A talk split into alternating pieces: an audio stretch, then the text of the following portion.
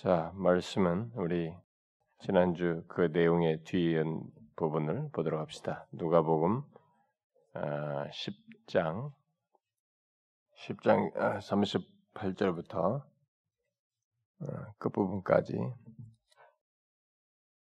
우리 한 절씩 교독을 하도록 합시다. 그들이 길갈 때 예수께서 한 마을에 들어가심에 마르다라 이름하는 한 여자가 자기 집으로 영접하더라.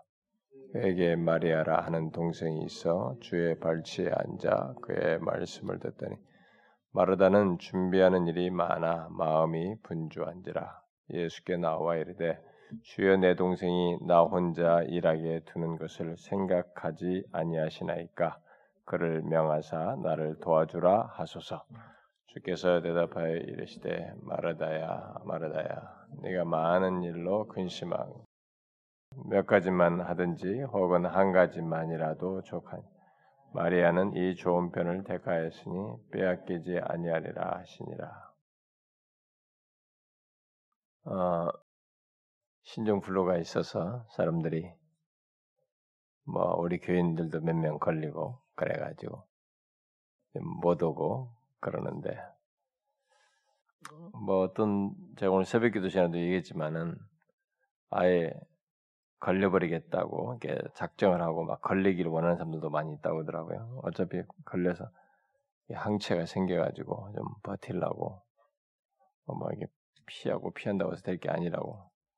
근데 걸려서 이제 잠깐 아픈 시간을 갖는데 어떤 사람들은 뭐 죽는 경우가 있다고 하니까 이제 그것이 두려웠고 사람들이 이제 그런 것 같은데 뭐 독감의 사, 사망률보다는 좀 낫다고 하잖아요. 어, 근데 우리가 이제 마음이 벌써 굉장히 사람들이 위축되고 두려워하고 이렇게 막쫙 전염되듯이 퍼지니까 아, 사람들이 굉장히 두려워하는데 제가 오늘 새벽기도 전에도 그 얘기했어요. 근데 요걸 우리가 한번 딱 볼 수 있는 것입니다. 아 앞으로 이게 많은 수가 세상에 많은 수가 이렇게 죽어나갈 때는 바로 이런 식으로 이렇게 전파되겠구나. 이 세상은 이게 하나로 탁 이렇게 묶여 있어서 이게 전파력을 이렇게 쫙 탈 수 있구나. 아, 이렇게 멕시코에서 시작해가지고 바로 이게 전 세계가 이렇게 다 퍼질 정도로 이렇게 전 세계적인 전파력을 쉽게 가질 수 있구나라는 것을 이제 우리가 피부적으로 보게 되는 것이죠. 음. 주에 오시기 전에 아, 이렇게 많은 사람들이 어떤데 이런 다수가 아, 죽게 되는 그런 경험들을 이제 계시록의 성취 차원에서 보게 될 텐데 아마 그런 것이 이런 방식으로 전개되지 않겠나 우리가 생각할 수 있겠습니다. 아, 여러분들이 뭐 이 예고편을 본다고 생각하면 됩니다. 여러 이런 게 이렇게 이렇게 세계적으로 급속하게 확 퍼지잖아요. 근데 뭐 제가 얘기하지만은 예수 그리스도를 믿는 자에게는 아, 걱정할 것은 없어요. 여러분과 저에게서 벌어지는 모든 일은 하나님의 아심 속에서 있는 것이기 때문에 아, 뭐 걱정할 것은 없습니다.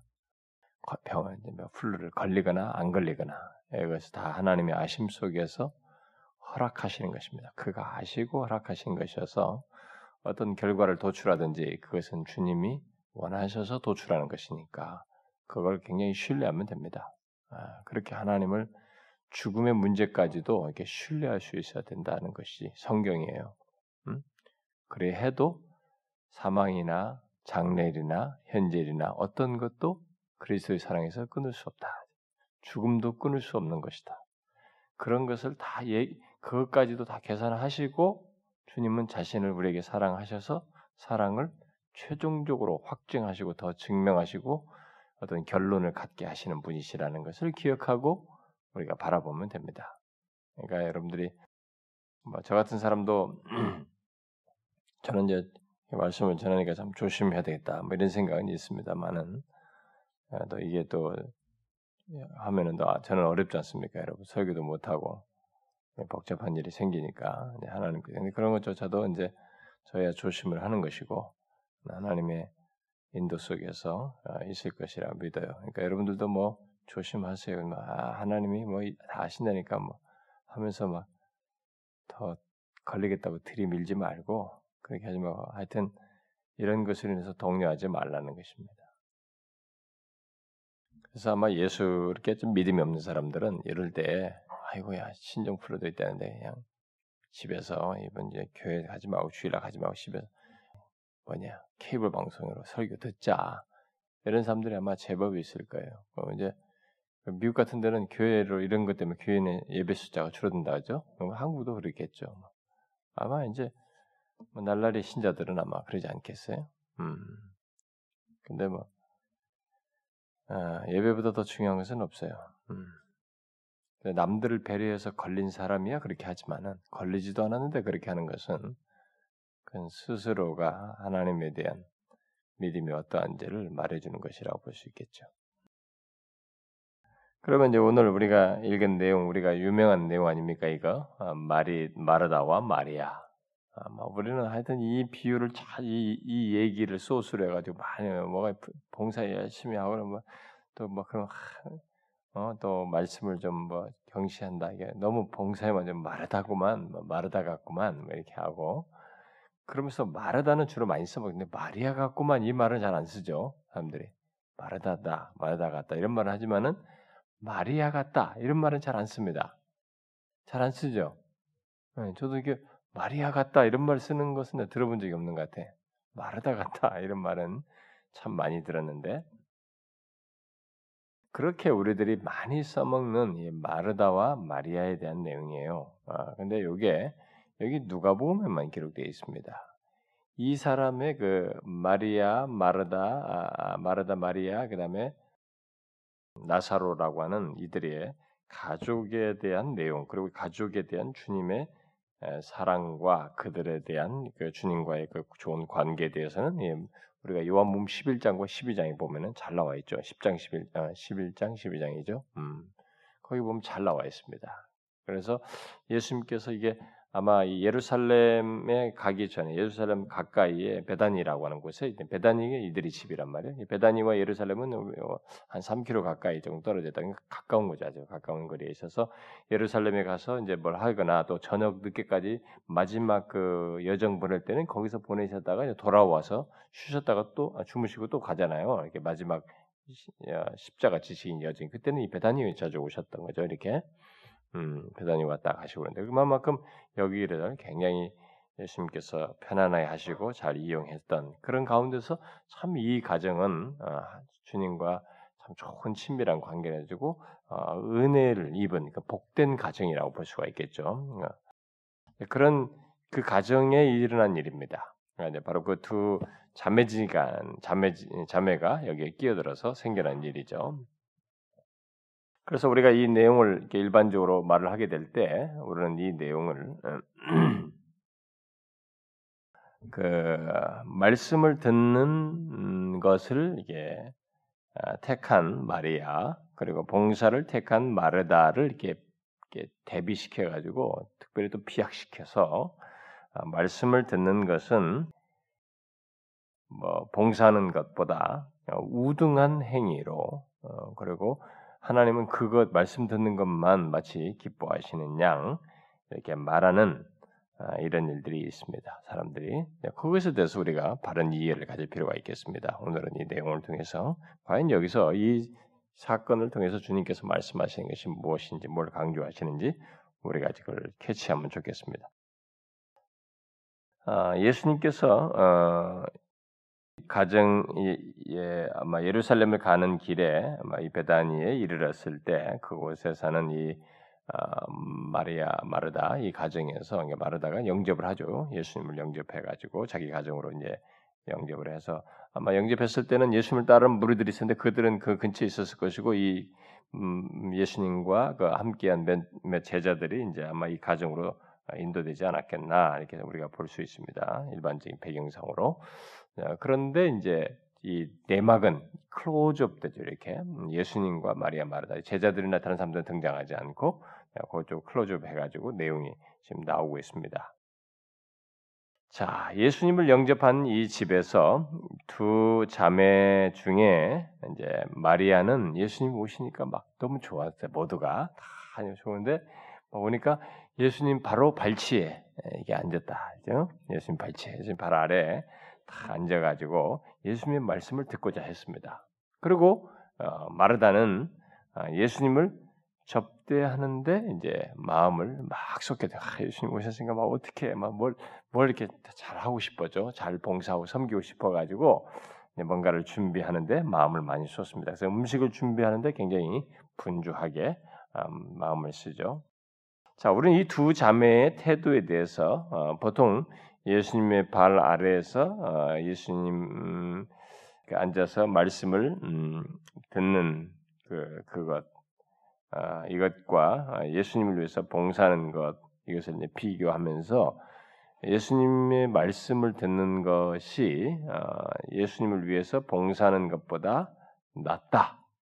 이렇게 우리는 생각을 하고 그렇게 획일적으로 말씀을 듣는 것이 봉사보다 낫다 라는 이런 생각을 우리들이 갖습니다. 많은 사람들이 그렇게 듣기도 해요. 근데 우리가 그것은 주의할 일입니다. 여기서 과연 그걸 말하는지 예수님께서 말씀을 듣는 것이 봉사보다 낫다라고 획일적으로 지금 그런 메시지를 주고자 함인지 우리가 여기서 캐치해야 됩니다. 사실은 아니에요. 미리 말하면은 예, 본문의 사건은 그렇게 획일적으로 말할 수 있는 그것을 획일적으로 말하기 위한 내용이 아닙니다. 만일 그런 식으로 예수님께서 여기서 그런 내용을 말씀하실 것이라면 말씀을 듣는 것 자체를 봉사하는 것보다 더 우등한 것으로, 음? 더 나은 것으로 이렇게 말을 하는 것이 됨으로써 결국 봉사를 경시해도 된다라고 하는 어? 이두 가지 조건에서 하나를 더 취하고 하나를 버려야 된다. 일종의 봉사를 버려야 하고 경시해야 한다는 메시지를 다분히 담는 것이 되기 때문에 그런 내용이라고 말할 수 없습니다. 음? 그건 우리가 오해해서는 안 됩니다. 하나님 나라 안에서 봉사하는 것은 주님을 위해서 이렇게 막 뭔가를 더 하려고 하고 주님이 기뻐하시는 것, 주님이 좋아하실 것이라고 생각해서 그런 동기로 뭔가를 봉사하고 열심히 하는 것, 이렇게 그런 동기 속에서 뭐 봉사에 해당하는 것이 한두 가지 있어요. 여기서 여기는 음식 준비하고 막 이런 것이겠습니다만은 그 나중에 보면은 그래서 많은 일로 염려한다라고 확장해서 설명한단 말이에요. 많은 일로. 그러니까 얘는 음식도 할 뿐만 아니라 뭐 좀 더 어떻게 주님을 위해서 뭘 할까 막 이렇게 많은 것까지 아마 생각을 하지 않았겠나 싶은데 그러니까 이것은 더 봉사하는 것은 더 확장해서 많은 걸 생각해요. 주님을 위해서 하나님 나라 안에서 주님을 위해서 내가 더 뭘 할 수 있을까라는 이런 어떤 순수한 동기에서 할 수 있는 것들을 다 망라한다고 볼 수가 있는데 하나님 나라 안에서 이 봉사하는 것은 그런 동기에서 봉사하는 것은 꼭 필요한 것입니다. 어? 그렇죠? 그렇지 않고서 어떻게 교회가 하나님 나라 안에서 이 교회가 바르게 돌아가며 하나님 나라가 세워지겠어요? 어? 그것만 있는 거죠. 말씀 듣는 것만이 있는 것은 아니잖아요. 하나님 나라 안에서. 이 봉사하는 것 또한 꼭 필요하고 중요한 것입니다. 그러므로 본문은 이것이 저것보다 낫다는 식으로 획일적으로 말하는 그것을 강조하기 위한 메시지는 아닙니다. 그런 내용은 여기서 마르다가 책망을 받게 되는 내용이 나오는데 그 책망을 받게 되는 것은 봉사 자체 때문이 아니에요. 잘 보시면 봉사 자체보다 그가 놓치고 있는 중요한 사실 때문에 지금 책망받고 있는 것입니다. 그게 뭐겠어요, 여러분? 놓치고 있는. 그러니까 그런 뒤에 볼 때 예수님의 말씀에서 볼 때 봉사 자체보다는 이 마르다가 놓치고 있는 더 중요한 것이 있었어요. 그것 때문에 지금 책망을 받는데 이제 뒤 내용을 통해서 볼 때 그걸 볼 수 있어요. 그러니까 그렇다고 보면 이 봉사 자체는 책망의 사항은 아니라는 거예요. 그렇다면 이 마르다가 처음에 지금 이런 거 놓치지 않고 처음에 할 때는 분명히 순수하고 참 좋은 동기의 봉사를 시작했을 거예요. 봉사는 긍정할 내용이기 때문에. 아마 마르다는 처음에 예수님을 굉장히 사랑해서 막 사랑하시는 주님이 오셨기 때문에 주님을 사랑하는 마음에서 막 음식을 준비하고 뭔가를 잘해보고 싶어하는 이런 동기로 처음에 시작했을 거예요. 그것은 절대 나쁘지 않습니다. 우리가 앞에서도 배웠지 그렇게 하라고 그랬어요. 어? 대접하고 이렇게 하라고 그랬습니다. 그 했어요.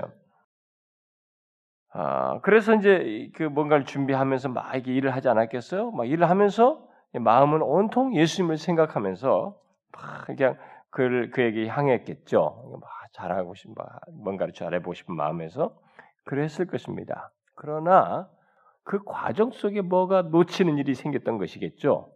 어, 우리 뒤에 내용을 보게 돼. 그러니까 이, 이 마르다는 자신이 예수님을 위해서 많은 일을 한다고 지금 생각을 하고 막 분주하는 거예요. 지금 내가 주님 위해서 뭐 많은 일을 한다고 생각하고 있는 거죠. 그래서 생각하다가 지금 마리아가 하고 있는 것을 보는 것이죠. 어? 마리아에게 마리아가 하고 있는 것이 자기가 볼 때는 이렇게 하는 것보다 저게 더 예수님 가까이서 어떤 면에서 더 좋은 일이고 더 유익될 일, 음?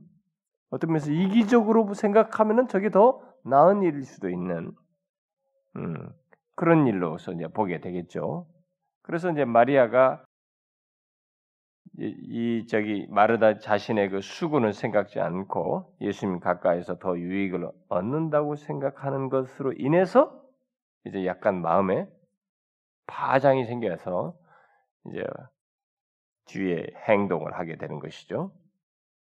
그러니까 자신이 이제 그 거기서부터 이제 잘못된 생각들이 처음에 사랑하는 동기를 계속 진행했으면 문제가 아마 없었을 거예요. 근데 그런 것으로 해서 지금 뒤에 이런 말을 꺼낸 것으로 볼, 통해서 볼 때 지금 뭔가 잘못된 생각이 중간에 처음에 사랑하는 마음을 하다가 중간에 그런 마음이 들어서 이 마르다의 마음은 예수님께 지금 항변하고 싶은 상태로 발전하게 된 것을 보게 됩니다. 음? 그렇게 될 정도로 이 마르다의 마음과 태도에 어떤 변화가 생겼다는 것을 보게 됩니다. 그래서 결국 자기만 분주하게 일한다는 생각에 이제 속이 상하게 되고 마음이 이게 좀 뒤틀리게 되죠. 그래 가지고 어떻게 해요? 마르다는 더 이상 예수님을 사랑하는 마음에서 그 모든 일을 할 수 없게 된 것입니다. 처음에는 그런 마음을 했겠지만은 에? 더 이상 예수님을 그 이제 처음처럼 사랑하는 마음에서 이 모든 일을 할 수 없게 되고 그래서 자기를 돕지 않고 예수님 그 발 아래서 앉아 있기만 한 이 마리아에 대해서 분한 마음을 갖게 되는 것이죠. 그래서 예수님께서 예수님께 다가와 가지고 어, 이 얘기를 한 것 아닙니까? 자기의 감정을 마침내 터트리죠. 40절에. 응? 준비하는 일이 많아 마음이 분주한지라. 지금 이 내용이 지금 제가 설명한 어떤 배경이에요. 아, 그래서 이제 뒤에 내용이 이제 이 분주한 가운데서 어떤 마음이었는지를 묘사해 주는 밝혀 주는 내용이 이제 뒤에 말이 나온 겁니다. 예수님께 나와서 이르되 주여 내 동생이 나 혼자 일하게 두는 것이 생, 드는 것을 생각하지 아니하시나이까? 그를 명하사 나를 도와주라 하소서. 이것은 읽는 톤에 따라서 좀 달라질 수 있습니다. 만약 우리식으로 보면, 어? 우리 부모들, 엄마 쟤 좀 봐, 쟤좀 하라고 그래. 어? 짜증스럽게 말할 수 있잖아요. 우리가 부모에게 어, 누구 동생이라도 뭐, 쟤는 저것만 하고 말이지. 나는 이렇게 열심히 하는데. 이게 짜증스럽게 말할 수 있는 거예요. 예의를 갖추더라도 일단은 그 정서상으로는 상당히 불만스러운 것이죠. 자신의 감정을 터트린 것입니다. 그러나 이 장면은 이런 행동을 마르다가 아주 그 큰 미스테이크를 범하는 것이죠. 마르다의 이 같은 반응은 지금 마리아에 대한 불만만 있는 것이 아니 마리아에게만 했다고 볼 수 없습니다. 예수님에게 이렇게 이렇게 하시나이까 생각하지 아니하십니까? 이렇게 말하십시오. 예수님에게 잔소리하는 거예요 지금. 음? 그러니까 지금 예수님이 좋아서 막 사랑 그분을 사랑해서 막 처음에 그분이 존경하고 존중하고 높일 만한 그분으로서 대하 생각하고 사랑하는 마음으로서 막 준비했어요. 그런데 이 과정 속에서 마음이 뒤틀리고 이 사람이 자기 일에 빠져 들어가면서 중대한 것을 망각합니다. 뭐예요? 내가 누구이며 내가 지금 섬기려고 하는 이분이 누구인지를 탁 잊어버렸어요. 망각했습니다. 야, 여러분 이게 무서운 것입니다. 응? 우리가 신앙생활 하다가요. 가끔 그런 사람 많지 않습니까, 여러분? 뭘 하다가 우리끼리 막 이렇게 막 하다가 우리끼리 짜증나고 화가 나고 불만 생기고 상처받고 뭐 싫어요. 그것 때문에 어디다 화살을 돌려요? 누구에게 잔소리합니까? 감히 하나님께요. 어떤 사람은요 극단적으로 그래가지고 우리끼리 상처받고 우리끼리 싸운 거기 때문에 교회 안 나와버려. 예수 안 믿겠다. 그 자신이 누구이며 지금 자신이 믿는 대상이 어떤 분이신지 요걸 망, 망각하는 것입니다. 뭐 누가 뭘 했느냐, 옆에 사람이 어땠느냐, 이 사람이 잘했냐 이것은 아무리 커봐야 이 주님하고는 비교가 안 되는 게 먼지밖에 안 되는 거예요. 그런데 인간이 이런 실수를 하는 거예요, 여러분. 응? 우리끼리 이 괜히 뭐그 가지고 사사롭게 그 그가 계속 사랑하는 마음으로 하면 되는데 이 사람을 보면서 말이죠. 나는 이렇게 했는데 저는 안 하고 이렇게 막 어? 그런 것으로 인해서 사랑하는 마음에서 이탈돼가지고 마음이 뒤틀려가지고 이렇게 비교하거나 뭐 어쨌든 간에 이런 일로 인해서 딱 우리끼리 감정이 상하잖아요. 그럼 예수님도 안 보이는 거예요. 어, 예수님한테 이렇게 말하거든. 어? 이렇게 이러지 않습니까? 이렇게 좀 말하십시오. 큰 실수하는 거죠. 그래가지고요 교회 안에는요 그런 식으로 하나 주님을 하나님을 대하면서 마음이 주님을 또 멀어져 가고, 어? 그래가지고 신앙생활을 엉망으로 한다든가 어떤 사람은 정말 상처받아 교회도 안 나와요. 그런 것 때문에 상해가지고 얼마나 웃깁니까? 응? 아니 다른 것 비교 예수님은 비교 대상이 아니에요, 여러분. 아, 예수님은 여기서 내가 감정이 어떻느냐, 기분이 어떻느냐, 현실이 어떻느냐, 누가 나한테 뭐라고 했느냐, 누가 나한테 상처 준다. 오늘은 교회가 엉망이야, 무슨 뭐 기독교가 엉망이고 목사가 타락했대, 뭐 어쨌든 이런 것이 있다고 그래서 주님에 대한 행동에 변화가 생기면 안 되는 거예요, 사실은요. 우리는 그런 영향을 받을 수 있는 인간인 것은 사실이지만, 그래도 이 영역은 내 감정에서 흔들릴 영역이 아니라는 거예요. 어? 누구한테 감히 이러느냐, 이게. 어? 자기가 그렇게 열심히 일한다고 분주한다고 왜 이 기준을 가지고 자기라는 기준을 가지고 어찌해서 이렇게 해가지고 주님에게 이르라 저르라 말을 하느냐는 거예요. 응? 웃기는 거잖아요, 여러분. 근데 우리는 사실은요, 이와 같은 실수를 많이 합니다. 교회 안에 이런 사람들이 한둘이야 말이죠. 응? 주님을 자기 기분 나쁘다고 무시 일이 현실 못했다고 주님에 대한 태도가 다확 달라져 버리고 말이죠. 꼭 이런 식이에요. 여러분, 우리는 잘 잊지 말아야 돼요. 우리 주변에 무슨 일이 벌어져도 하나님 앞에서 나는 어떤 자이고 내가 믿는 이분은 어떤 분이신지 지금 내, 내가 지금 모시고 섬기려고 하고 좀 대접하려고 하고 이게 사랑을 표현하려고 하는 이분이 어떤 분이신지를 잊지 말아야 돼요. 하나님에 대한 망각과 내 자신에 대한 망각은 결정타가 됩니다. 주님에 대한 신앙에 대해 신앙에 있어서 그분을 대하는 태도에 있어서 우리가 정말로 경계해야 됩니다. 그래서 특별히 열심히 봉사하는 사람들이 요 실수에 범할 수 있어요. 거기 자체에 빠져들어가지고 자기가 열심히 한 일에 빠져들어가지고 자기가 뭘 했다는 것에 빠져들어가지고 응? 어, 자기가 열심히 했으면 열심히 한 거지. 주님 사랑만 계속 하면 돼. 그러면 주님은 주님대로 그걸 칭찬하실 거예요. 아니 그거 가지고 왜뭐 결국은 주님까지도 엉망 막 교회가 어쩌고 막 누가 어떻고 말 어쩌고 저쩌고 그러면서 자기가 결국 주님께 말이 막 항변하는 꼴이 돼가지고 말이지 책망됐잖아요 여러분 예, 마르다 여기서 딱 일침을 갑니다 주님이 잘하는 게 아니에요 여러분 그게 이런 신자들이 많아요 아마 우리들 중에도 분명히 있을 거예요 그런데 오늘 중요한 교훈은 이제 41절과 42절입니다. 뭐 이 단락이 짧아가지고 뭐 뒷단락으로 넘어갈 수가 없어요. 그래서 오늘 이거만 해야 돼. 잘 됐죠? 뭐 좀 더 얘기 좀 많이 하고. 여기서 아주 주님이 중요한 얘기를 하십니다. 응? 예수님께서는 어, 여기 준비하는 일이 많아가지고 응? 마음이 이게 분주한 가운데서 감정을 억누르지 못하고 있는 못한 이 마르다를 질책합니다. 예? 사실상 강하게 질책한 셈이죠. 음?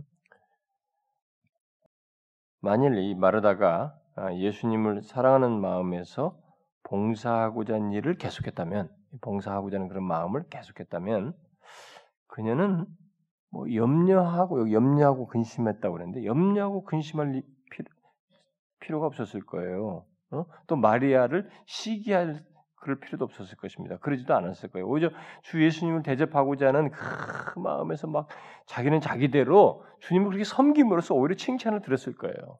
응? 그렇게 하면서 그 사랑하는 마음으로 계속 그런 마음으로 준비해가지고 했으면 기쁨 가운데 아, 어떤 예수님 가까이서 자기는 그거 하면서도 주님을 계속 그 사랑하는 마음으로 주님을 바라보면서 주님이 하는 얘기도 들으면서 어쨌든 자기도 했을 거란 말이죠.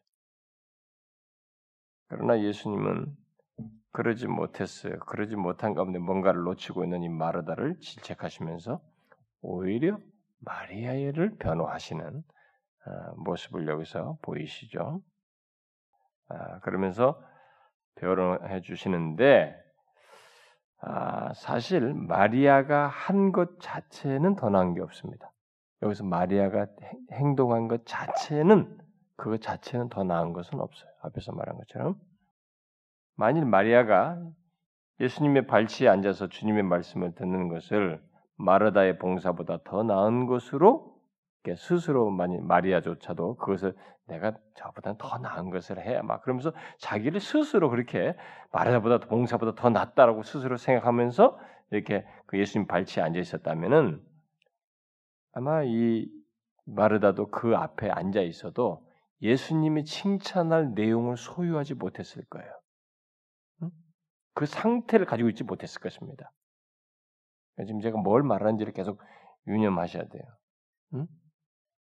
칭찬 들을 수 없었을 거예요, 아마. 결코 칭찬하지 않았을 것입니다.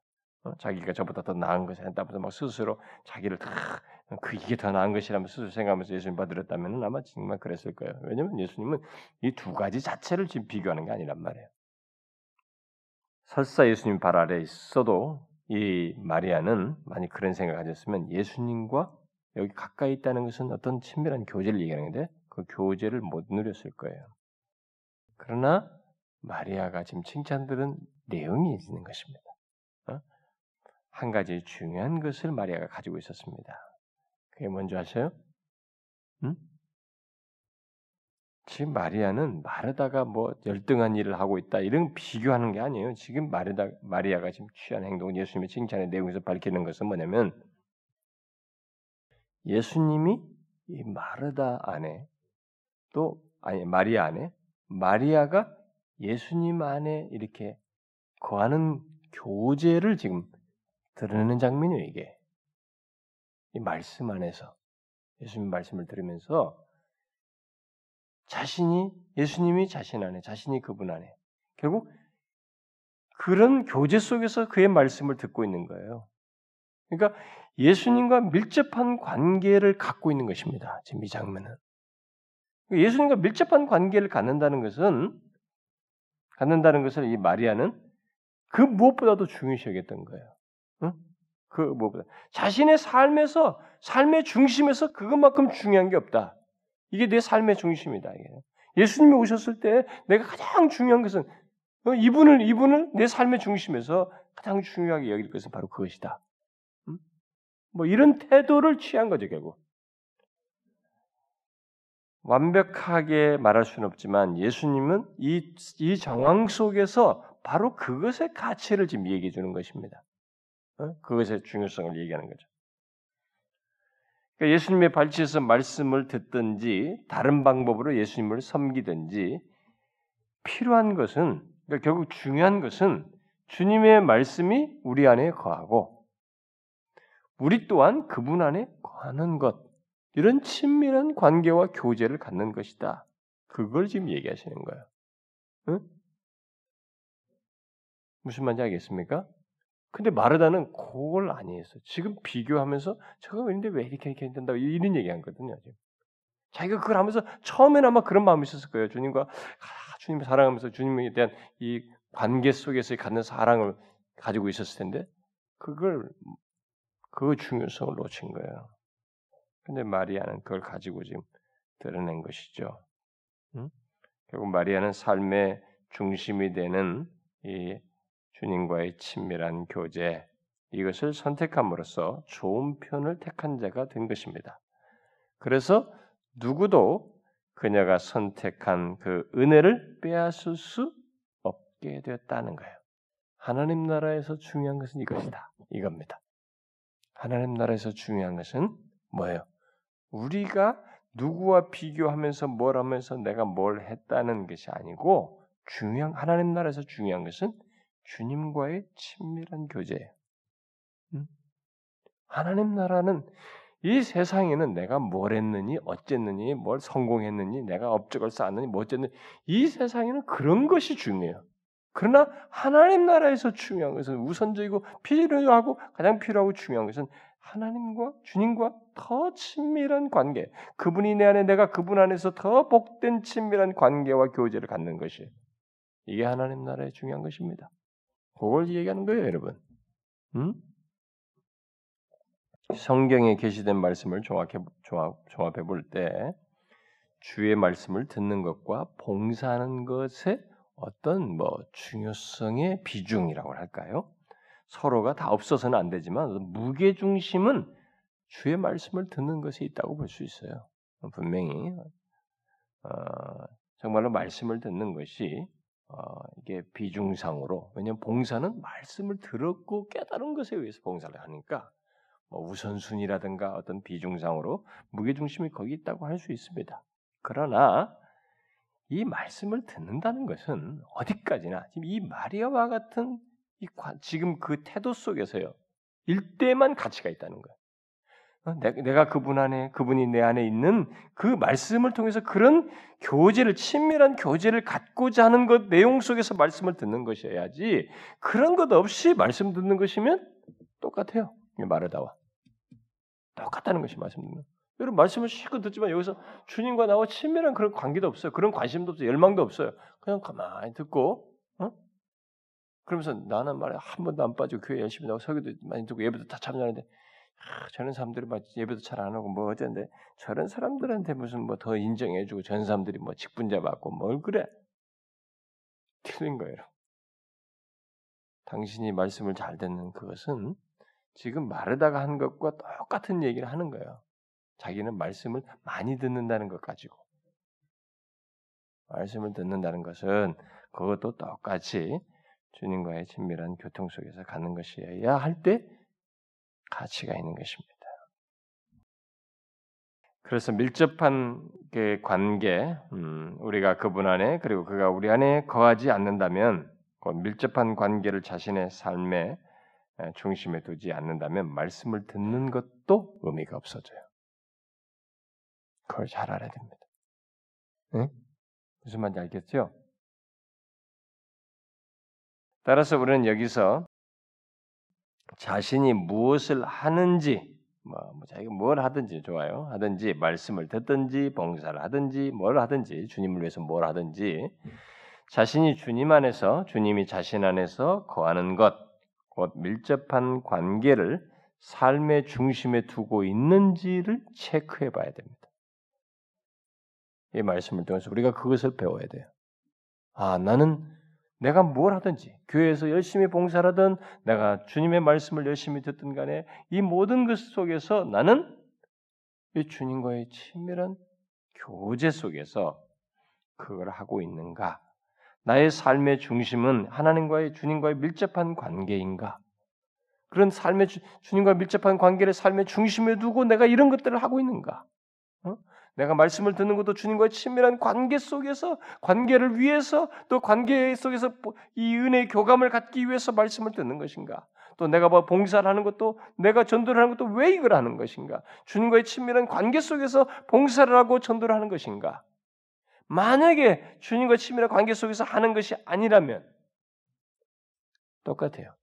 책망받을 내용이에요. 마르다와 똑같은 것입니다. 바로 이 시각에서 우리는 우리의 모든 삶의 중심이 무엇인지, 활동들이 무엇인지, 내가 활, 뭐 봉사하고 섬기는 활동들이 어떠한 것인지를 체크해 봐야 됩니다. 저 같은 목사나 이 설, 이 교회 안에서 가르치는 사람들, 리더들, 직분자들은 특별히 이 부분을 많이 생각해 봐야 돼. 저 같은 목사는 뭐 이미 목사하면 사역자 하면 뭐 남들이 볼 때는 뭐 직업처럼 여겨질 수 있거든요. 직업으로서 이게 항상 당신은 말씀 전하고 항상 말, 뭘 하고 뭐 기도회도 하고 뭐 새벽기도도 하고 뭐 항상 그럴 수 있다고 보시는.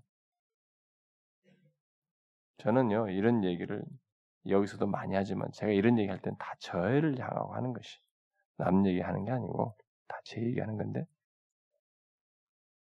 만약에 그런 것을 할 때 내가 모든 여기서 교회로서 목사로서의 섬김 모든 다양한 수고나 섬김을 할 때 주님과의 친밀한 관계를 삶의 중심에 두지 않고 그런 것들을 열심히 한다면 나는 지금 책망받을 마르다와 같은 모습을 가지고 있는 것입니다. 많은 일로 뭐 해야 한다는 뭐 많은 일로 염려하고 근심만 하고 있을 뿐이에요. 그러면서 은근히 내, 내 것에 막 도취되어 있는 거예요. 내가 한 거, 내가 봉사한 거, 내가 열심히 한다는 것을. 그래서요, 오늘날은 진짜 이 사역자들이 너무 쉽게 임명돼요. 너무 쉽게 임명됩니다. 저는 지금이라도 어, 목사가 되려거나 사역자가 되려고 하면은 자신도 어, 정말 부르심을 받았다는 확신이 있어야 되겠고 그런 하나님의 그 내용도 있어야 되지만 그러면 부르심을 받았다는 것을 그가 말을 하고 신학을 한다든가 어떤 과정을 밟을 때 목사를 안수 받기 전까지 그 과정 동안 그를 같이 그를와 함께 그를 이렇게 양육하면서 배우게 하는 담임 목사 아니면 또 같이 되는 엘더 그룹, 뭐 장로회라든가 아니면 또 교회. 최소한 원래 콜링은 두 가지라요. 자신이 하나님과의 관계에서 확인하고 그다음에 교회가 그 콜링을 확인해 주는 이것에 의해서 어, 목사로 세워지는 것이 옛날부터 있었던 것이니까 그렇게 해서 일정한 기간을 이렇게 시간을 두고 그러면 앞에 목사나 뭐 장로회든지 이렇게 해서 그들이 그동안 같이 있어 보니까 정말 이 사람은 아, 정말 주님께서 부르신 자것이 분명한 것 같다. 이렇게 자신들이 어, 조심스럽게 겸손히 판단하기 위해서가 아니라 그를 잘 인생의 중요한 순간을 돕겠다는 마음으로 두렵고 떨림으로 이렇게 체크도 하고 그 다음에 이분을 어, 교회에서 볼 때 평생 주님의 종으로 사역자로 부르심 받았고 세우는 것을 그동안 함께 해왔던 지체 여러분들은 어떻게 좋게 여깁니까? 라고 하는 공동회 정도를 해서 세우는 것이 나는 성경제라고 봐요. 그렇게 하면 가짜들은 거의 다 떨어져 나갑니다. 지금처럼 내가 목사 되든 되는 이렇게 되는 게 아니에요. 목사가 되는 것은 항상 교회가 인정해요. 교회가 세우는 것이거든. 그 교회가 세우는데 위에 중요한 역할을 이 도제처럼 목사가 했어요. 에드워드 밑에 뭐 사무엘 데이비스 밑에 누구 누구 이렇게 다. 그래서 일정한 기간 보통 2년은 3년 했는데 2년 3년 정도만 교회에서 같이 이렇게 있어 보면 우리는 봅니다. 물론 사람은 이제 인간적인 것에 다 빠져 들어가 가지고 뭐 자기 의도가 있으니까 되고자 하는 의도가 있으니까 의도를 이루기 위해서 막 자기를 치장하고 막 위선도 하게 되고 자기 측근들을 만들고 막 인기를 끌고 막 이렇게 하면서 하는 사람도 있을 거예요. 그러나 하나님은 최종 결정적인 순간에 그래도 일을 하셔요. 여러분 교역사를 잘 보세요. 어? 펠라기우스 같은 사람들, 어? 그런 이단적인 이론이 성공할 것 같았지만 하나님이 탁 어거스틴 등장해서 막아버렸죠. 삼일체 부정할 때 아다나시 같은 사람이 있었고 뭐 옆에 배우의 다른 사람들 역사도 있었죠. 계속 있으면서 교회 회의가 딱딱딱딱 같이했습니다. 그러니까 교회라고 하는 기능이 그 일을 다 하나님의 그 이 잣대 역할을 해가지고 이렇게 지금까지 교회가 바른 복음을 유지하면서 올 수 있도록 역사하셨어요. 그런 걸 보게 될 때 한다고요. 저는 그렇게 세우는데 그래서 만약에 자기가 이렇게 있어 봤는데 아, 해보니까 아니더라. 그리고 교회가 나를 나는 뭔가 뜨거워서 뭔가 하겠다고 했는데 교회가 내가 주님의 사역자 부르심이 아니라고 판단에 따르면 자기는 이런 막 이렇게 할 거 없어요. 어, 이 그동안 내가 얼마나 자신들을 섬기고 있는데 이것들이 뭐 어쩌고 이럴 거 없어요. 행복하게 여기면서 떠나야 돼. 자신의 다른 삶으로 가는 것이 진짜 행복한 길인 줄 알아야 돼. 왜냐하면 거짓으로 해서 만일 나머지 삶을 했다면 이건 죽는 것이요. 많이 준 자에게 네가 거짓된 위선 자리에서 그 일을 했으니 주님의 심판의 무게는 무거운 것입니다. 그러니까 행복으로 여기고 내 한평생 이제 이 길로 한번 이제 주님을 잘 섬기면서 지고가지고 하겠다. 그러면서 가야 되는 거예요. 어? 저는 솔직히 우리 교회에서라도 난 이거 하고 싶어요. 근데 우리 원뭐 신학생들이 다 겁나서 안 오지 않겠어요? 응? 나는 진짜요. 내 진심은 그렇게 하고 싶습니다. 근데 여러분들은 제가 보는 눈하고 다를 거예요. 제가 섣부르게 한다고 생각하지만 여러분들은 막 인정에 이끌리잖아요. 평신도들은 거의 인, 저도 인정이 약하거든요. 진짜로. 근데 여러분들은 너무 인정에 이끌려요. 그러니까 어떤 때는 내가 나쁜 사람이 되는 거예요. 여러분들은 인정에 이끌려 가지고 판단해서 아, 내가 틀렸다고 자꾸 주장하고 싶은 욕구가 여러분들 있단 말이에요. 근데 저는 같이 있어 보잖아요. 제가 진짜 기도하는 마음으로 이렇게 어, 같이 성경 볼때 기능적인 탁월함, 뭐 이런 것의 탁월함, 뭐가 탁월함 있는데 종합적으로 볼 때 하나님을 위해서 평생 사역자가 안 됐으면 좋겠다라는 사람들이 있어요. 진짜 있습니다. 제가 볼 때. 여러분들은 그런 거 생각 못 하죠. 우리는 마르다 케이스에서 주님이 칭찬하는 것을 잘 보여요. 그러니까 이 사람이 왜 이렇게 열심히 하고 뭔가 자기 맞 뭔가 이렇게 장점을 드린다고 우리는 막 기능맨을 찾아요. 요즘은 기능맨, 응? CEO를 찾는단 말이에요. 뭔가 찬양이면 찬양 하나 막 이게 잘하는 사람, 뭘 하는 사람, 잘하는 사람, 주특기를 발휘해서 막 뭔가 이게 유지를 할 수 있는 사람 되는데 목회자는 그게 아니에요. 목회자는 무엇을 하든지 말씀을 듣든지 봉사라든지 하나님과의 친밀한 교제 속에서 이 모든 것을 하는 데서 리더십을 가져야 돼. 그것을 기본으로 가져야 돼. 이것이 망각되고 위험하고 뭐 이런 수는 있습니다. 완벽할 수는 없어요. 그러나 그것은 끝없이 자기를 점검하는 내용으로서 가야 돼. 마리아가 가지고 있는 중요한 것이 바로 그거예요. 주님께서 여기서 이, 이 대비 속에서 칭찬하는 것이 다른 거 없어요. 그 행동 자체가 여기서 우열한 것을 말하지 않아요, 진짜. 어? 듣는 것 자체가. 그거란 말이에요. 그래서 이런 맥락에서 우리를 이렇게 보면은 어떤 사람들은 이렇게 일도 잘하고 뭐 열심히 하는데 주님과의 이런 친밀한 관계 속에서가 아니에요. 진짜로. 그냥 성품상 일을 잘합니다. 그리고 성품상 성질해요. 성질하고 또 뭘 이렇게 하고 또 뭐 이렇게 하고. 근데 그런 것은 교회 리더도 그 정도 하는 거예요. 교회 장로가 되고 집사가 돼도 그 정도는 하는 거예요. 목회자는 달라요, 여러분. 우리 한국 교회 진짜 아무나 목회자 되고 있어요. 그러니까 네이버에 뭐 이런 데 보면은 무슨 뭐 목사가 무슨 뭐 어쩌고 저쩌고 어린아이들의 성적 학대를 하고 무슨 뭐 강간을 하고 그런 일이 생기는 거예요. 여러분 이 마리아를 칭찬한 내용을 우리가 놓치면 안 됩니다. 그래서 여러분이 리더들도 다 마찬가지예요. 여러분들이 왜 이렇게 영혼을 섬깁니까? 왜 전도를 합니까? 왜 기도를 하며 이렇게 열심히 합니까? 뭔가를 이렇게 합니까? 그건 주님과의 주님이 내 안에 내가 주님 안에 있는 이 친밀한 관계 속에서 어? 바로 그것이 자신의 삶의 중심에 두고 그것을 장심에 두고 이런 것들을 하는 것인지를 체크해 보셔야 돼요. 그리 해야 됩니다. 그걸 지금 칭찬하신 거예요. 응? 무슨 말인지 아시겠어요? 아, 놓치면 안 됩니다. 이 사실. 반대로 우리가 만일 그리스도와의 밀접한 관계를 자신의 삶의 중심에 두지 않고 있다면 그는 말씀을 듣든지 많은 봉사라든지 뭐 사역자로서 뭘 하든지 그거 별 차이가 없어요. 그렇게 한다면 그러니까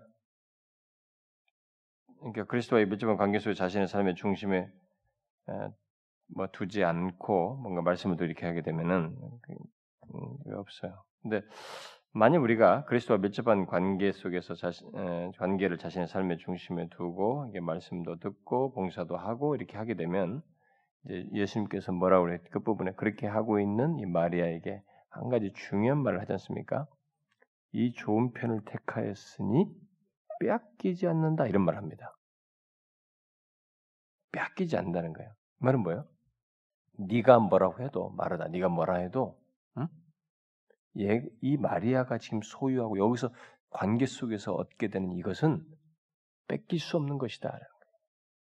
누가 뭐라 해도 아무리 시기하고 잘못됐다 할지라도 그가 택한 은혜, 주님과의 친밀한 관계 누림은 그 누구도 빼앗을 수 없다.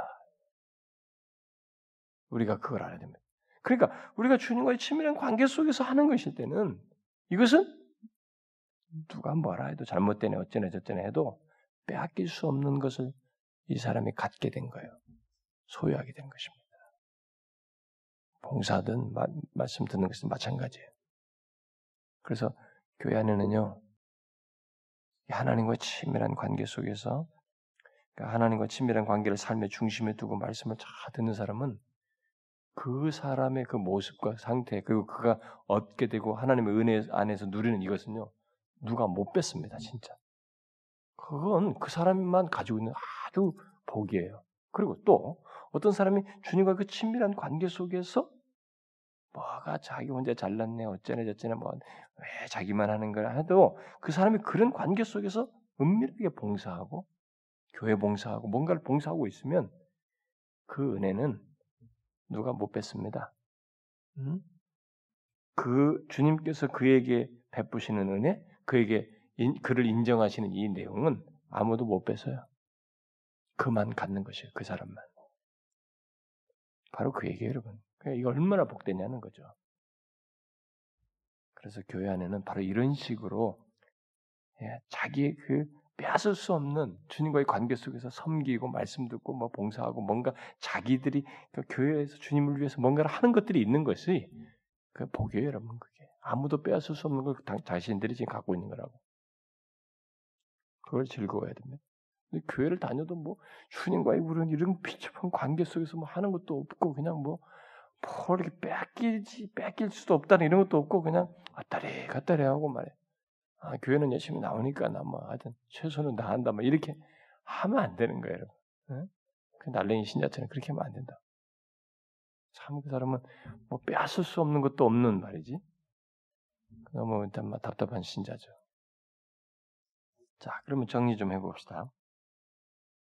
우리는 여기서 이 내용을 이제 보면서 제가 이제 내용은 이런 정도의 어, 중요한 포인트는 얘기했습니다만은 이 마리아와 마르다의 이런 그 차이를 좀 보지 않습니까? 우리는 이제 마리아와 마르다가 예수님을 다 같이 사랑하는 사람이에요. 어? 그리고 다 예수님을 지금 잘 서로가 섬기고 싶어하는 사람들입니다. 네, 그런 가운데서 이런 두 사람에게 좀 다른 면이 보이는데 일단 이 중요한 것을 놓친 것도 이제 놓친 것은 뭐 성품이나 성질과는 상관없이 누구에게나 어떤 성격을 가지고 다 있어야 되는 건데 그런 데서 이 두 사람의 결정적인 차이가 있, 고 근데 그런 거 말고도 이렇게 보면은 우리 이 두 사람의 많은 차이가 있죠. 둘 다 예수님 믿고 주님을 사랑하고 다 그러지만은 그럼에도 두 사람이 너무 다르다. 이 마르다 같은 경우는 벌써 못 참으잖아요. 감정을 억제하지 못하고 터트리지 않습니까? 근데 이 마리아 같은 경우는 좀 드러나지 않지만은 덜 막 그런 편이 아니라는 것을. 근데 교회 안에는 이런 사람들 다 있어요. 근데 주님이 여기서 강조하는 것은 성질이 어떠느냐, 뭐 급하냐, 어? 뭐 어떠냐, 뭐 감정적이냐, 무슨 사색적이냐. 사실 여기서 그런 걸 강조하잖아요. 중요한 것은 어떤 성질과 성품을 가지고 있던 지금 강조하는 그것이 있으면 된다는 거예요. 응? 주님과의 친밀한 관계 속에서 뭘 하는 그걸 삶의 중심에 두고 뭘 하는 그 중심에 두고 살아가는 사람 그러면 된다는 거죠. 우리는 다 다양하지 않습니까? 성경 급하다고 뭐라고 할 거 없어요. 그 사람들은 또 장점이 있어요. 그게 중요한 게 아닙니다. 이게 가지고 있는 것이 중요해요. 또 여기 보니까 이 마르다 같은 거 보니까 자기 하는 일에 이제 염려하거든. 염려하잖아요. 염려하고 근심했다 그러잖아요. 자기 하는 일에. 아, 이게 자기가 하는 일에 이렇게 빠져 들어감으로써 생겨난 현상이거든요.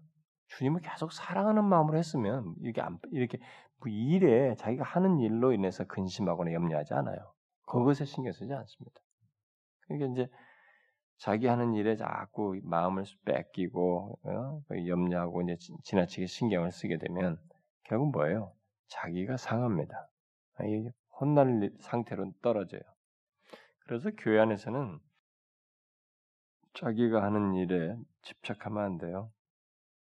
남들과 비교하면서 자기 하는 일에 너무 집착하고 자기 하는 일에 염려하고 지나치게 신경 쓰면 안 됩니다. 내가 하는 거 남들 몰라도 그냥 기쁨으로 하면 됩니다. 그거 일일이 알려준다고 해서 될 일도 아니에요. 가장 중요한 것은 주님이 지금 결정적인 것을 알고 얘기하시잖아요. 여기서도. 어? 그가 열심히 하는 거, 뭐, 예수님 말씀을 이렇게 많이 만들겠다는데 외면사를 얼마나 좋습니까? 어? 근데 주님이 그게 아니에요. 전국을 찌르고 있잖아요. 핵심을 보고 있습니다. 그렇기 때문에 우리는 그렇게 보시는 주님이 있다는 것으로 위로를 얻으면 됩니다. 어? 마르다는 자신이 하는 일에 사로잡혀 가지고 그 사소한 일 때문에 그냥 예수님을 경히 여기잖아요. 결국 예수님에게 훈수 들고 있고 말이죠. 큰 잘못을 하죠. 또 예수님께서 예, 마르다를 책망하신 내용을 놓고 볼 때 우리는 이게 예수님께서 참 마르다를 결국 바르게 세워주는 장면이거든요. 이 마르다는 지금 자기가 잘못했다는 이런 때 주님의 이런 말씀을 듣기 전에는 마르다는 자기가 잘못했다는 생각을 거의 못 할 수 있습니다. 왜냐하면 우리들의 논리는 뭐냐면 내가 너를 위해서 한다. 당신을 위해서 이렇게 하는데 뭐가 잘못됐냐. 우리는 자꾸 그 생각하거든. 내가 당신을 위해서 이렇게 하는데 내가 뭐 잘못했느냐. 우리 이렇게 우기려고 하거든요. 주님 보세요. 이 마르다의 결정적인 자신의 이런 것을 하면서 이 마르다의 기질과 성품 속에서든지 뭐 신앙의 영역에서든지 자기 자신을 좀먹고 있는 이런 왜곡된 태도, 잘못된 이해, 마음의 문제를 딱 집었습니다. 딱 지적해가지고 결국은 처방을 내려준 거는 처방이 그 그렇게 내가 이 그런 일로 염려하고 근심하는데 42절 뭐예요? 한 가지만이라도 족하니라. 이 좋은 편을 택하였으니 빼앗기지 아니할 것이다. 응? 여기 한 가지만이라도 족하다. 뭐 이게 뭐 음식 음식 한 가지만 김치 하나만도 좋다. 뭐 이런 말로 들을 수도 있고 41절에 보니까 네가 많은 일로 그랬죠. 많은 일로 염려한다 그러니까 네가 뭐 이거 하면서 음식도 하고 또 그다음에 주님을 위해서 또 뭘 또 할까, 뭐 또 할까 또 많은 걸 생각할 수도 있잖아요. 그런 것에서 지금 말하고 있는 내가 어, 중요시 여기는 이런 것으로 주님을 향한 마음을 사랑하는 마음으로 드러내는 것, 뭐 그런 것을 한 가지로도 족하다 해석할 수도 있고 폭넓게 해석할 수도 있겠습니다. 우리가 이런 것들을 좀 더 확장해서 설명하자면 우리들에게 중요한 것은 뭐예요? 건강도 중요하고 뭐 돈도 필요하고 뭐 직장에서의 직분 뭐 직위도 중요하고 뭐 명예도 중요하고 뭐 이런 것도 다 우리에게 유익할 수도 있고 필요할 수도 있습니다. 그래서 우리들이 그런 다양한 것들을 추구하고 뭐 이게 막 아, 뭐 이렇게 할 수도 있어요. 그러나 그런 것들이 반드시 필요한 것들은 아니죠. 건강, 재물 뭐 이런 것 이런 것이 그런 것보다도 뭐가 있어야 돼요. 우리에게 한 가지 딱 한 가지가 필요하다면 응? 한 가지만이라도 좋다. 우리가 이게 뭐 이걸 확장해서 설명하자는 거예요. 제가 말때이 문자를 해석하는 게 아니고 우리에게 막 이렇게 마음을 빼앗기는 여러 가지 있단 말이에요. 근데 그 중에서 딱 한 가지만 있어야 되면 그게 뭐냐 이거죠. 응? 마르다가 아니 마리아가 택한 거죠. 예수님과 함께 교제하는 것이. 그러니까 우리가 명예, 돈, 뭐 이것도 다 있지만 우리가 중요한 것도 다 있다. 그러나 우리에게 한 가지가 필요하다면 구원주이신 예수 그리스도 그분과 함께 있는 것이다. 그분을 소유하는 것, 그분을 소유하면 그분과 교제하고 있으면 우리는 모든 것을 갖는 것이다. 그분을 소유하면 모든 것을 소유하는 것이 된다. 음? 그런 것이겠죠. 주님은 이제 그런 폭넓은 차원에서도 우리가 생각해 볼 수 있어요. 그래서 여기가 마리아가 택한 좋은 편은 주님만을 바라보고 주님과 교제하는 것. 예수님 안에 있는 것. 바로 그 좋은 편을 택했습니다. 그러니까 여러분들도 우리도 마찬가지입니다. 뭐 우리의 삶의 적용 차원에서 보면 우리가 뭐 시련의 때든 뭐 편안하고 모든 일이 잘 될 때든 또 건강할 때든 또 병들 때든 뭐, 응? 뭐 젊었을 때든 늙었을 때든 응? 한때는 기분 좋아서 막 좋았지만 또 한때는 또 슬플 때든 어떤 때든 한 가지만 있으면 된다. 뭐예요? 예수 그리스도 그분을 바라고 그분과 교제하는 것이면 좋은 편을 택하는 거예요. 그 양반은. 응? 그러니까 여러분과 저는 좋은 편을 택할 수 있는 그 상황들이 우리 앞에 쫙 펼쳐집니다. 응? 그때는 뭐 슬프고 조, 좋고 뭐 어쨌든 좋고 뭐 하여튼 양면의 상황들이 다 있을 수 있어요. 그런 상황 속에서도 우리가 좋은 편을 택하는 것은 이런 상황 쪽에서 어떤 하나를 택하는 게 아니고 예수 그리스도와 교제하는 거예요. 그분을 택하는 것입니다. 이게 좋은 편을 택하는 것이라. 어떻습니까, 여러분? 여러분들은 지금 삶의 경험 속에서 어떤 상황과 경험 속에 있습니까? 여러분 그 상황 속에서 좋은 편을 택합니까? 우리는 좋은 편은 뭐예요? 아이, 시련의 때보다는 번성할 때이지. 내가 힘들 때, 병들 때보다는 건강할 때지. 우리는 그걸 좋은 편을 생각해요. 여기서는 그게 좋은 편이 아니에요, 지금. 좋은 편은 예수 그리스도, 그분과 교제하는 것이. 그분을 바라보고 그분 안에 있는 것입니다. 이걸 택하게 되면 문제가 없다는 거예요, 주님한테. 그건 가장 좋은 걸 택한 것이어서 그 자는 안식하는 것이다. 여러분 아시겠죠? 우리는 이 마리아처럼 정말 좋은 편을 택해서 빼앗기지 않는 누구도 빼앗을 없는 야 이런 상황에서 주님을 택했더니 이런 것이 있구나 너무 내 영혼이 위로왔나 힘을 얻는구나 참 이거 누구하고도 누구한테 뺏길 수 없다 말이지 응? 얼마 전에 누가 나한테 전화를 했어요 지방에 있는 어떤 분이 자기가 하나님 말씀을 듣고 말이야 성경을 읽고 말씀을 듣면 너무 행복하다는 거야 아침마다 자기가 진리가 주는 힘이 이렇게 크다는 것을 자기가 매일 경험한다. 그렇다고 목사님 상황이 달라진 건 하나도 없어요. 똑같습니다. 근데 그 하나님 말씀에서 통해서 하나님에 대한 이 주님이 이렇게 걸어가다도 그분을 생각하면 좋고 그분 때문에 위로가 나고 그런다는 거예요, 자기가. 그게 좋은 편을 택해서 그런 것입니다, 여러분. 빼앗길 수 없는 것을 가지고 있는 것이죠. 우리도 모두 그러길 바래요. 기도합시다. 하나님 아버지 감사합니다. 하나님 오늘 우리가 주의 말씀에 비추어서 우리 자신들을 돌아보게 되는데 주님이여 좋은 편을 택하여 정말 빼앗기지 아니하는 그런 은혜들을 소유하는 저희들 되게 하여 주옵소서. 우리들의 이 본성상 기질상 마르다와 같은 행동을 취할 소지가 많은 자들이 온데 주께서 계시의 말씀을 주셨사오매 우리가 마리아처럼 좋은 편을 택하는 하나님과의 친밀한 그 관계를 삶의 중심에 두고 무엇이든지 모든 것을 하는 저희들 되게 하여 주옵소서. 그리고 오늘 함께 기도한 기도를 들어주시고 주님의 몸된 교회를 이 조국 교회에서 주님의 도구로 사용해 주옵소서. 짧은 시간 하나님 교회를 세워서 이끌어 주셨는데 앞으로 남은 시간 동안 계속될 때 주님 오실 때까지 몸된 교회를 진리에 견고히 서고 하나님의 조국 교회를 품고 기도하며 신실한 종들을 일으켜 세우며 하나님의 진리를 전파하고 죽어가는 영혼들에게 새 생명을 주며 저들에게 참된 진리로 인도하는 생생한 그런 주님이 기뻐하시는 능력에 사로잡힌 교회가 되게 하여 주옵소서.